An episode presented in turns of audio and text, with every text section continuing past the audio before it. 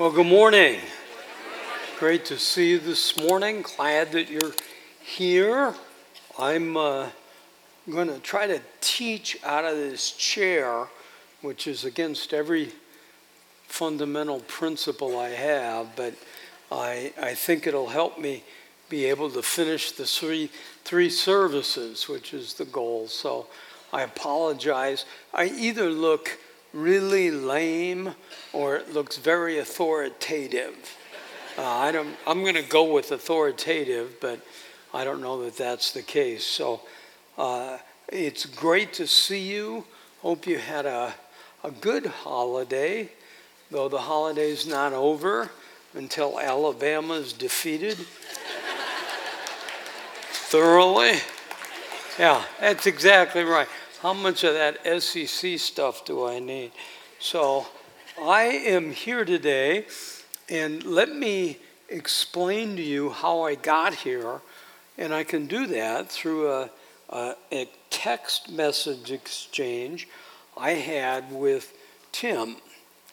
So my phone dings, and I have a text message from Tim. And it said that.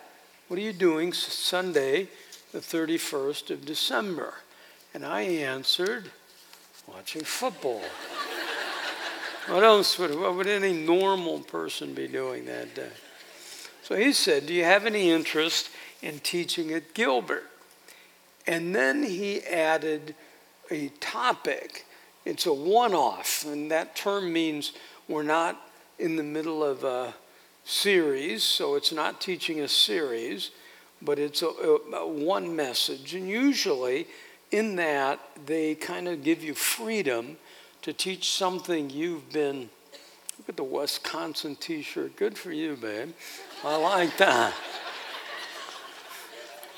I see things differently from the chair than I do. Good for you. Wear that proudly. Um, a one off and an assigned topic stewardship, generosity, and giving. So I said, sure, always a privilege. And he responded, okay, then you're booked for the 31st of December. And I said, thank you. So that's how I got here.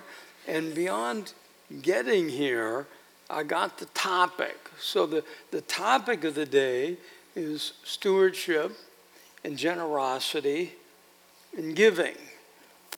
I, did, I didn't get from Tim or Neil or anyone else any limits or guidelines or direction beyond stewardship, generosity, and, and giving. And so I, I approached it, I sat, and my mind did probably what you would do at that point is, well, I focused on giving. And that raises all sorts of, of questions. How much should I give? Where should I give? Um, who should I give to? How generous should I be? All those questions. And I decided not to go down that line. Now, I have a ministry that I've had for about 30 years called Priority Living of Arizona if you go on the website, the website is prioritylivingaz.org. And I did not see one person write that down. Okay? I assume it's just etched up here. So you're already saying, I don't care about this, get to whatever it is you got to say. So, Priority Living of Arizona. And in there, you'll see a series on financial foundations. And within that, there's a session or two on giving, where to give, how to give, why to, I mean, it's, it's a big deal. What I did was break this into two parts the stewardship part and the giving part, this presentation today. And, and that was how I broke it down. And when I looked at giving, rather than ask how much to give, where all that, I asked, why do we give? And I came up with answers. I assume they're many of the same answers you would have out, out of duty, which never sounds very flattering. Uh, out of desire, I want to give. That seems better. To give back, you know, you hear people all the time, I want to give back. I've been given so much. Um, a cause that's meaningful to you. Uh, I, I, there's, the American Cancer Society is running a, an incredible series of ads right now with men and women who have had cancer. And the, and the basic theme of the ad is I heard of the Cancer Society, but I, I never experienced it. Now I've experienced it, and, and, and I want to give. Uh, so I may give to support a friend. Uh, you're involved in a cause. There's a whole whole list of those. But when I ask people, why do you give?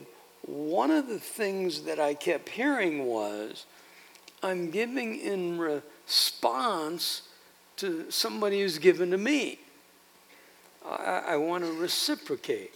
And that's a, it's a, it's a delicate balance because somebody gives you something, you want to give back, not, not, not more than they gave you, not less than they gave you. You try to find that sweet spot.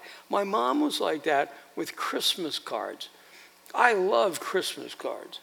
Christmas cards, Christmas letters. Even if you don't know me, you should send me a Christmas card just because I love Christmas. I love Christmas cards. I, I'm the one guy on the planet that loves Christmas letters. Okay, I love this stuff. Well, and I maybe got it from my mom. We would get Christmas cards, and she would tape them on the mantle of the fireplace or around the, the doors. I don't know if your mom did that. It's, I don't know anybody does it anymore, around the door frames. Well, my mom would collect these cards, and then about the middle of January, she'd take a day when we're all at school, and she'd have the stack of Christmas cards and the list of people we sent Christmas cards to. And the Christmas cards we get, she would check off that list. And if she sent you a Christmas card and you didn't send her one, you're never going to hear from me. She would take you off at the knee. She, she, was only about this tall, but man, she could just take you off at the knees. Well, gifts are kind of like that. All of a sudden, you give me a gift, I'm kind of obligated, or positively, I just want to enthusiastically respond to that. So I, I wanted to go back, and I thought this was fairly clever, and ask the question what gifts have you received as a Christian? And then respond to those gifts. And also, uh, uh, having been around this for years, I understand that there's many of you in the room who are kind of new to this, maybe in the last month through Advent and, and, and just that kind of time of year. You're in church, so you've been hearing about some of these things, and maybe today we can you know, kind of fill in some of the blanks for you. So I have five gifts that as Christians we've been giving. Here's the number one it's the big one salvation. For by grace you've been saved through faith, that not of yourself, it is a gift of God, not of works, lest anyone should boast. I think for me, there's, I don't know how many, ever growing list of, of significant verses. But this might be the most significant to me in that it launches everything else. I'm saved, delivered from what? Rescued from what? The bondage of sin, the love of sin. I'm born naturally separated from God. That, that's how I come into the world. And I need to be saved from what? well, here's something that kind of spoils the peace and serenity of Christmas. I need to be saved from the wrath of God because He's going to judge sin and sinners.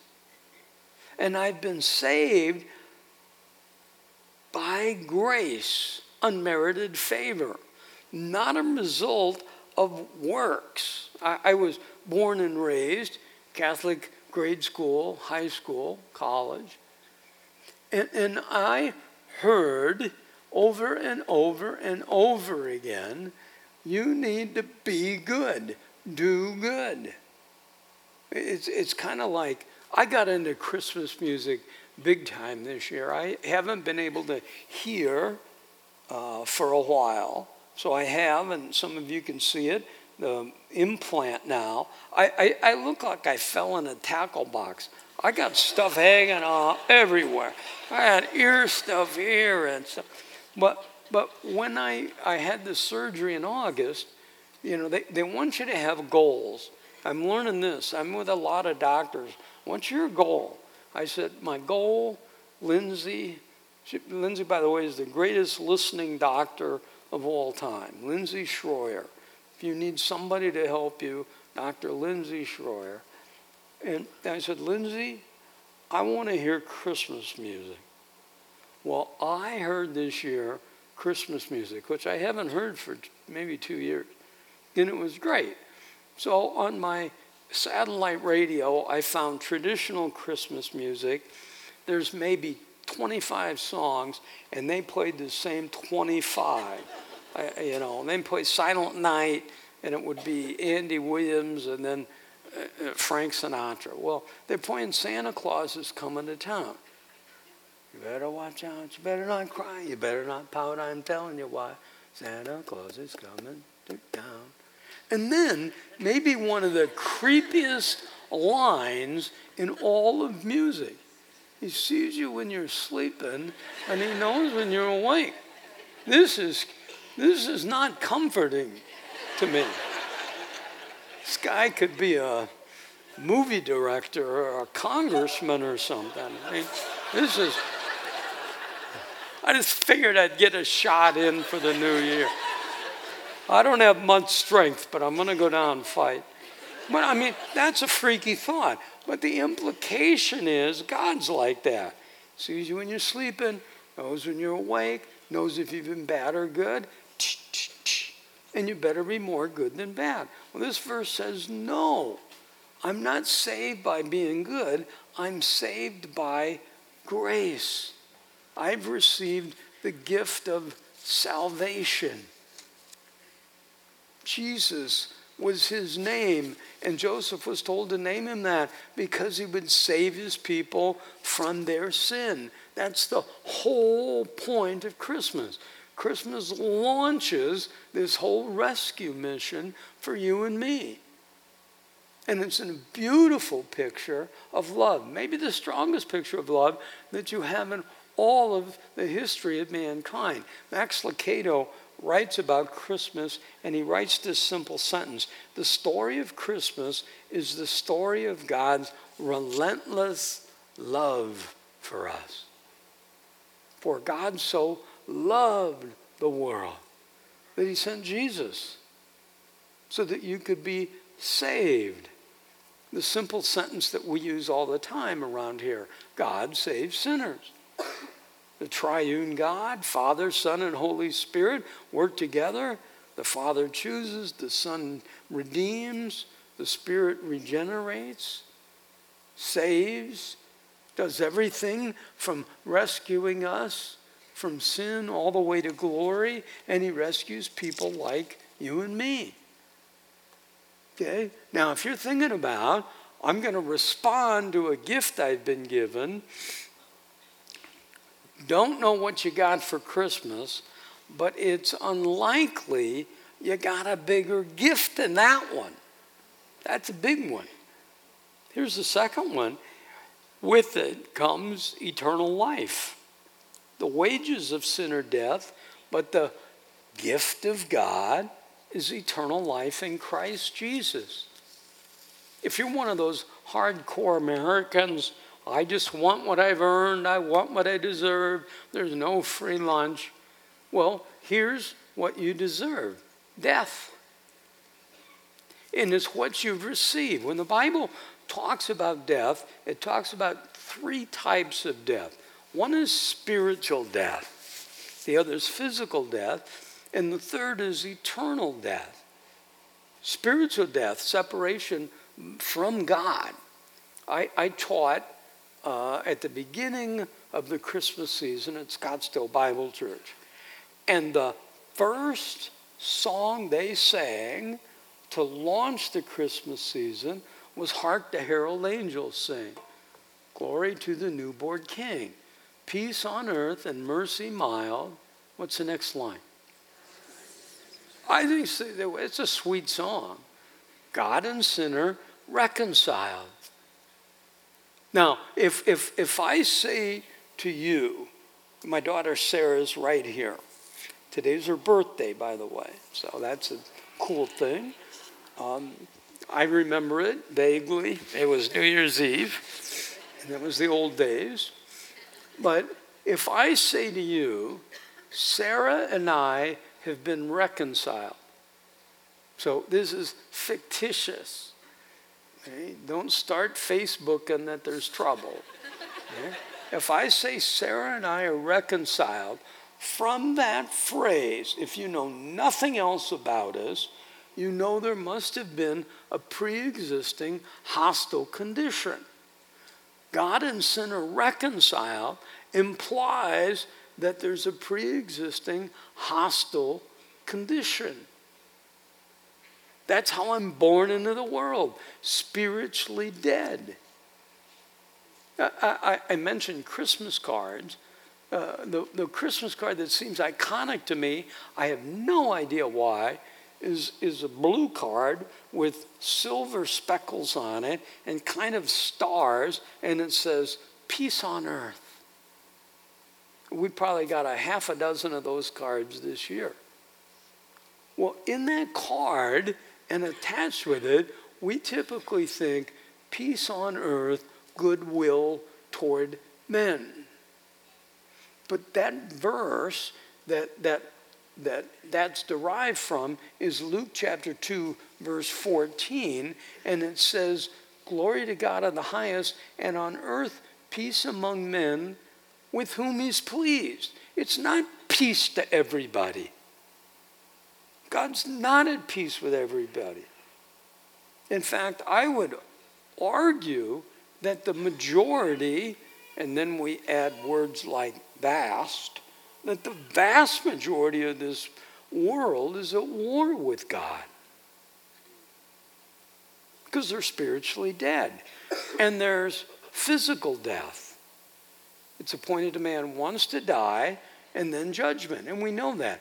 Uh, uh I, I, I don't know if it was the last time or time before last that I was home to see my mom. Sarah, her sister Haley, and I were sitting with my mom. And my mom had her watch on. And she took her watch off and she wound it. Well, this blew Haley's mind. She didn't know what to think. And she said, What are you doing? She said, Well, I'm winding my watch. Why?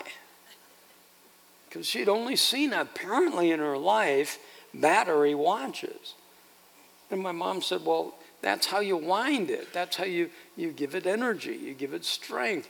And she pulled the stem out and she moved the hands around and said, This is how you set the time. And Haley's just, she's stunned by this. She's never seen anything. So Haley said to my mom, When you're done with that, can I have it?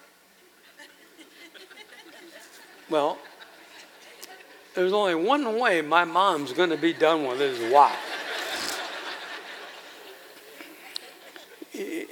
she's not giving her watch away. And my mom started laughing, and Haley figured out what she said. But, but it, it wasn't like it never occurred to her that grandma would never die. We see the universality of death, which is a picture of the fact that we've all sinned. And we are at risk for eternal death, eternal separation, and torment from God. But you've been given the gift of eternal life. Not everybody. John MacArthur writes this this should not be taken, this peace toward men, as a universal declaration of peace. It's better rendered peace toward men on whom God's sovereign pleasure rests. God's peace is not a reward for those who have goodwill, but a gift to those who are objects of His grace. I have that peace. I have peace because I've been reconciled with God. I have peace with God. Romans chapter 5, verse 1 Therefore, having been justified by faith, we have peace with God through our Lord Jesus Christ. And I have the peace of God. I have a peace that passes all understanding. Here, here you go. My definition of peace, I don't think it's the dictionary. It's not the absence of turmoil, it's the presence of God. It's not the absence of turmoil in your life. That's not going to happen till you die. I'm going to have turmoil. I'm going to have circumstances like this.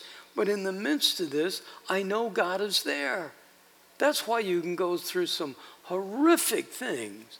And, and people will say to you, I don't know how you did that. And you say, well, I don't know how I did either, except God did it. And then that's not the end. He's giving you the ministry of reconciliation. GCU is running a billboard now. It's one of those flip billboards, which means you have eight seconds to read it, which is not enough time. If God's invented anything to drive me nuts, it's these flip billboards. And I know they're money makers, but they drive me crazy. GCU's running one that says, discover your purpose. Okay? And I don't know if you've been out to GCU, it's absolutely amazing. You ought to think about it for higher education. But I, you don't need to go to GCU to discover your purpose. I'll help you out here. It's you got a ministry of reconciliation. Paul writes about it in 2 uh, Corinthians 5. God has reconciled us to himself through Christ and given you the ministry of reconciliation. So you go into the world as a peacemaker. Now, there'll be turmoil around us, but it's turmoil that's limited to our defense and explanation and apologetic of the faith. Paul says in Romans 12, as far as it lives on you, as far as it depends on you, live at peace with one another. We live in a world, and I don't know if it's because I'm getting old, I don't know if it's because I'm tired and weak and frail and, and, and just pooped. I don't, I don't know if it's that, but I'm sick of fighting. Everybody's fighting about everything. You turn on sports, I want sports. But it's two guys arguing. Indisputable. First evidence. You turn on news. There, there was a, a news show on the other day with four people on it, and all four were talking at the same time. If I turn on the cooking channel, we got cupcake wars. we are fighting about everything. You and I are to be instruments of the peace in the middle of that. Disengage from that. But you bring reconciliation, that's the part of Jesus to this. Okay? I've got 17 minutes. Right? Here's the third gift it's the presence of God. It's the, you see it highlighted, the gift of the Holy Spirit. It's the one Jesus had promised. My peace I leave you, my peace I give you, not as the world gives. I'll give you another. I'll give you a helper. I'll give you the Holy Spirit, God coming, living, indwelling you. You have God with you. God is in this room right now. And I don't mean that in some do do do do do do do do kind of weird, strange way. I'm saying you're here as child of God, and the Spirit is indwelling you. Here's the fourth gift you've received. Those gifts are staggering up, by the way. We said after the first one, it was impossible to reciprocate. Here's the fourth one you have a special gift. Each one is given a gift, it's a spiritual gift. A spiritual gift is a God given ability that you receive. Each believer does at the moment of conversion. And the purpose of it is to use it in the body of Christ, that we're a body, that God has allocated to this body, this redemption Gilbert body, all of the pieces we need to function as a body. And if you don't use your gift, we as a body hurt. Ray Stedman says it's a capacity for service. It's something that you have that allows you to move with efficiency and effectiveness. It, it's something God gives you to do. It's an ability. I'm teaching one Wednesday night, and uh, there's a guy there, and he comes up after the lesson and he said, I'd like to meet. And I said, Why? And he said, I'd like you to help me figure out my spiritual gift. Well, this guy was the first guy there every week. He set up all the chairs. He made sure there was water. Uh, he turned the air conditioning on, heating in the winter. Do you need anything? Do you need anything? This guy, is perfect. He's got the gift of service. It's so obvious. So I said, sure. So we meet, we sit down for lunch. I said, well, let's order first. We order. And I said, I, have been really thinking about this, praying about this. I think you have the gift of service. And he said, uh, no, I don't. I said, well, you know, you, you do. You've got the gift of service. And he said, I, I don't. And I said, Well, you do. You get here early, you set up the chairs, the air conditioning, the water. He said, I don't have the gift of service. And I said, Why do you say that? And he said, It can't be service because I like it so much. See, we have in our head, oh, if God's given me a gift, I'm going to have to get a passport and a visa and shots, and this will be just terrible. It'll never be something I want to do. No, the gift is you, you know, to use the sports term, it's when you're in the zone. It's when you're in your sweet spot. It's when you're working. And people are looking around and saying, Man, you do that really well. And you go, It's nothing. Well, it's nothing to you because God's given you this special enablement. It's, it's this capacity for service. Paul writes this in 1 Corinthians 12 7. But to each one is given the manifestation of the Spirit for the common good. It's the idea of working in that sweet spot and you need to find it, get in it, and camp out there. And here's the last gift. We find it in, in Ecclesiastes 3.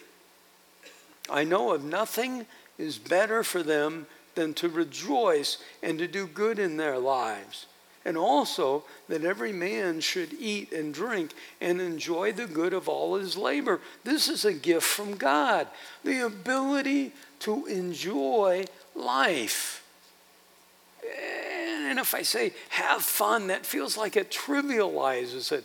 It's to find satisfaction. I may not have every need that I perceive I have, I may not have met, but I find the word I wrote on my sheet of paper is contentment. I'm not just striving and clawing. And this is a delicate balance. And I acknowledge that. I spend enough time uh, doing uh, stuff with athletes, pro athletes, coaches, that when you start talking about contentment, here's the fear. I'm going to lose I'm going to lose my edge. I lose my edge a little bit. I, won't, I, won't, I won't practice as hard. Why? I just practice as hard, but I practice for a different reason. I'm not looking for that Lombardi trophy, the World Series trophy, or the Masters green jacket to provide me meaning in life. My meaning in even winning that trophy is I glorify God in the process. I'm the sales lady of the year, and, and that's the opportunity to glorify God in the process, not to see how much I can get. Well, that's a gift from God. So these five gifts, now we tie back into generosity and giving. How do you respond to them? I give you something really simple.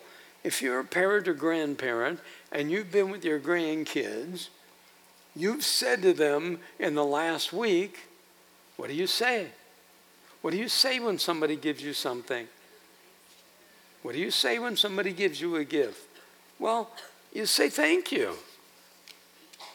2 Corinthians 9:15. Thanks be to God for his incredible gifts. Freely you receive, freely you give. So all those questions about how much and where and all that, you figure it out. How much should you give? Here's what I would guess more than you think. That would be my guess. I don't know that. Where should you give? Well, we're sitting in a place that should be a recipient of your gifts, but it's not the only place where you're taught, where you're nurtured, where you see God working. But this is it giving is far more than money, way more than that. God doesn't want, okay, and, and I, I've rewritten this sentence a dozen times. God doesn't want just your money. God wants you, your heart. As a picture, not of this organ that's beating, God wants you. Romans 12, 1 and 2. I urge you, brethren, by the mercy of God, present your bodies encompassed in that is all that you do your time, your energy, your effort, your money. Your money's part of it. And shame on me and us for every time we talk about giving, you grab your wallet because you think it's money. It's, it's way more than that. Oh, I'd rather have your service and involvement because in a crass in a crass way, your money will follow. Don't be conformed to this world. Be transformed by the renewing of your mind. In the message paraphrase, here, here's how Eugene Peterson deals with this. So here's what I want you to do God helping you, take your everyday, ordinary life, you're sleeping, eating, going to work, walking it around, and place it before God as an offering. Verse 2 Here's some great advice for 2018. Don't become so well adjusted to your culture that you fit into it without even thinking. Instead, fix your attention on God, and you will be changed from the inside out. See, here's the little mantra that we've used here for decades. We want a transformed heart and an informed mind which will lead to a radical life. The giving life, the generous life is a radical life. But, but go back to that point giving is way more than your money. You see that? It's everything. Now, I want to give you something. I've got uh, seven minutes. I want to give you something that's a life changer. And, and I use the term life changer because I'm sick of the term game changer. Okay? But, but I think we give you stuff from here every week, and because they're God's principles, they can really change things. This is something that will radically change your thinking and therefore your life beginning today. God has transferred possessions of resources to you, but not ownership. Therefore, you're a steward, not a manager. So the stuff that you have, I, I was going to reach into my pocket and grab some money, but I didn't bring my wallet. So, do you have a hundred on you or something? I, but I have, my car key. It's the same thing. Okay? I have this car. It's a nice car. I like the car. My seats are heated. My mirrors move. I like it. Okay? But what God says is this is not my car. It's his car that he has entrusted to me and transferred possession, but not ownership. Eh? Okay? Makes sense? Sort of. So, what I'm saying to you is all of your life, your time, your energy, your effort, your money, they're not yours, they're God's. So, as I think about Sarah's birthday, I say my daughter, and, and we're not going to spend a bunch of time parsing out the language, but, but she's not mine. It might come as a shock to her mother and some, but she's not my kid. She's God. This, this drove parenting. She's God's kid who was entrusted to me to help her become independent of me and dependent upon God. I don't make her a better person by, by her having to go, Daddy, Daddy, Daddy. She's far better off going, Father, Father, Father. God, in, in general principles, I'll give you four of them. God claims ownership over the entire universe. Job 41 11, everything under the heaven belonged to me. And ownership over the entire earth. The earth is the Lord's and everything in it, the world, all who live in it, and every living thing. Every animal in the forest is mine. The cattle on a thousand hills are mine. And every asset, the silver is mine, the gold is mine. God retains ownership of everything.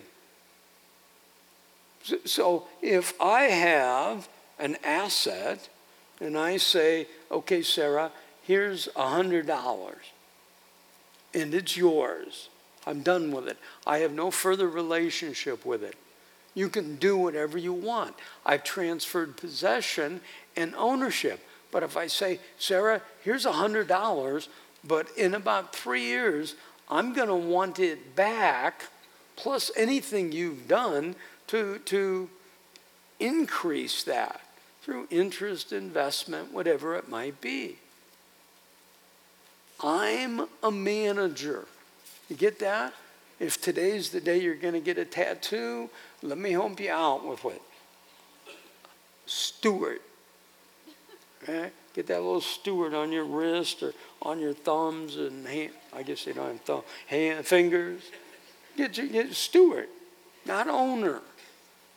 Because God's the owner, we're responsible to Him as trustees. He's determined. God's determined the, the breadth of your portfolio. The time, the energy, the effort, the money. Some of you, God has given great amount of cash. Others of you are wearing your net worth. Okay? It's not the size of that pot, it's what you're doing with it. And I'll just tell you this, because I know how people think and he's not going to judge you by how somebody else managed their pot. And this is really special. I've spent a lot of time in the last year uh, talking about studying and living aging. And I'm spending a lot of time with really old people. And let me tell you what they got they got time.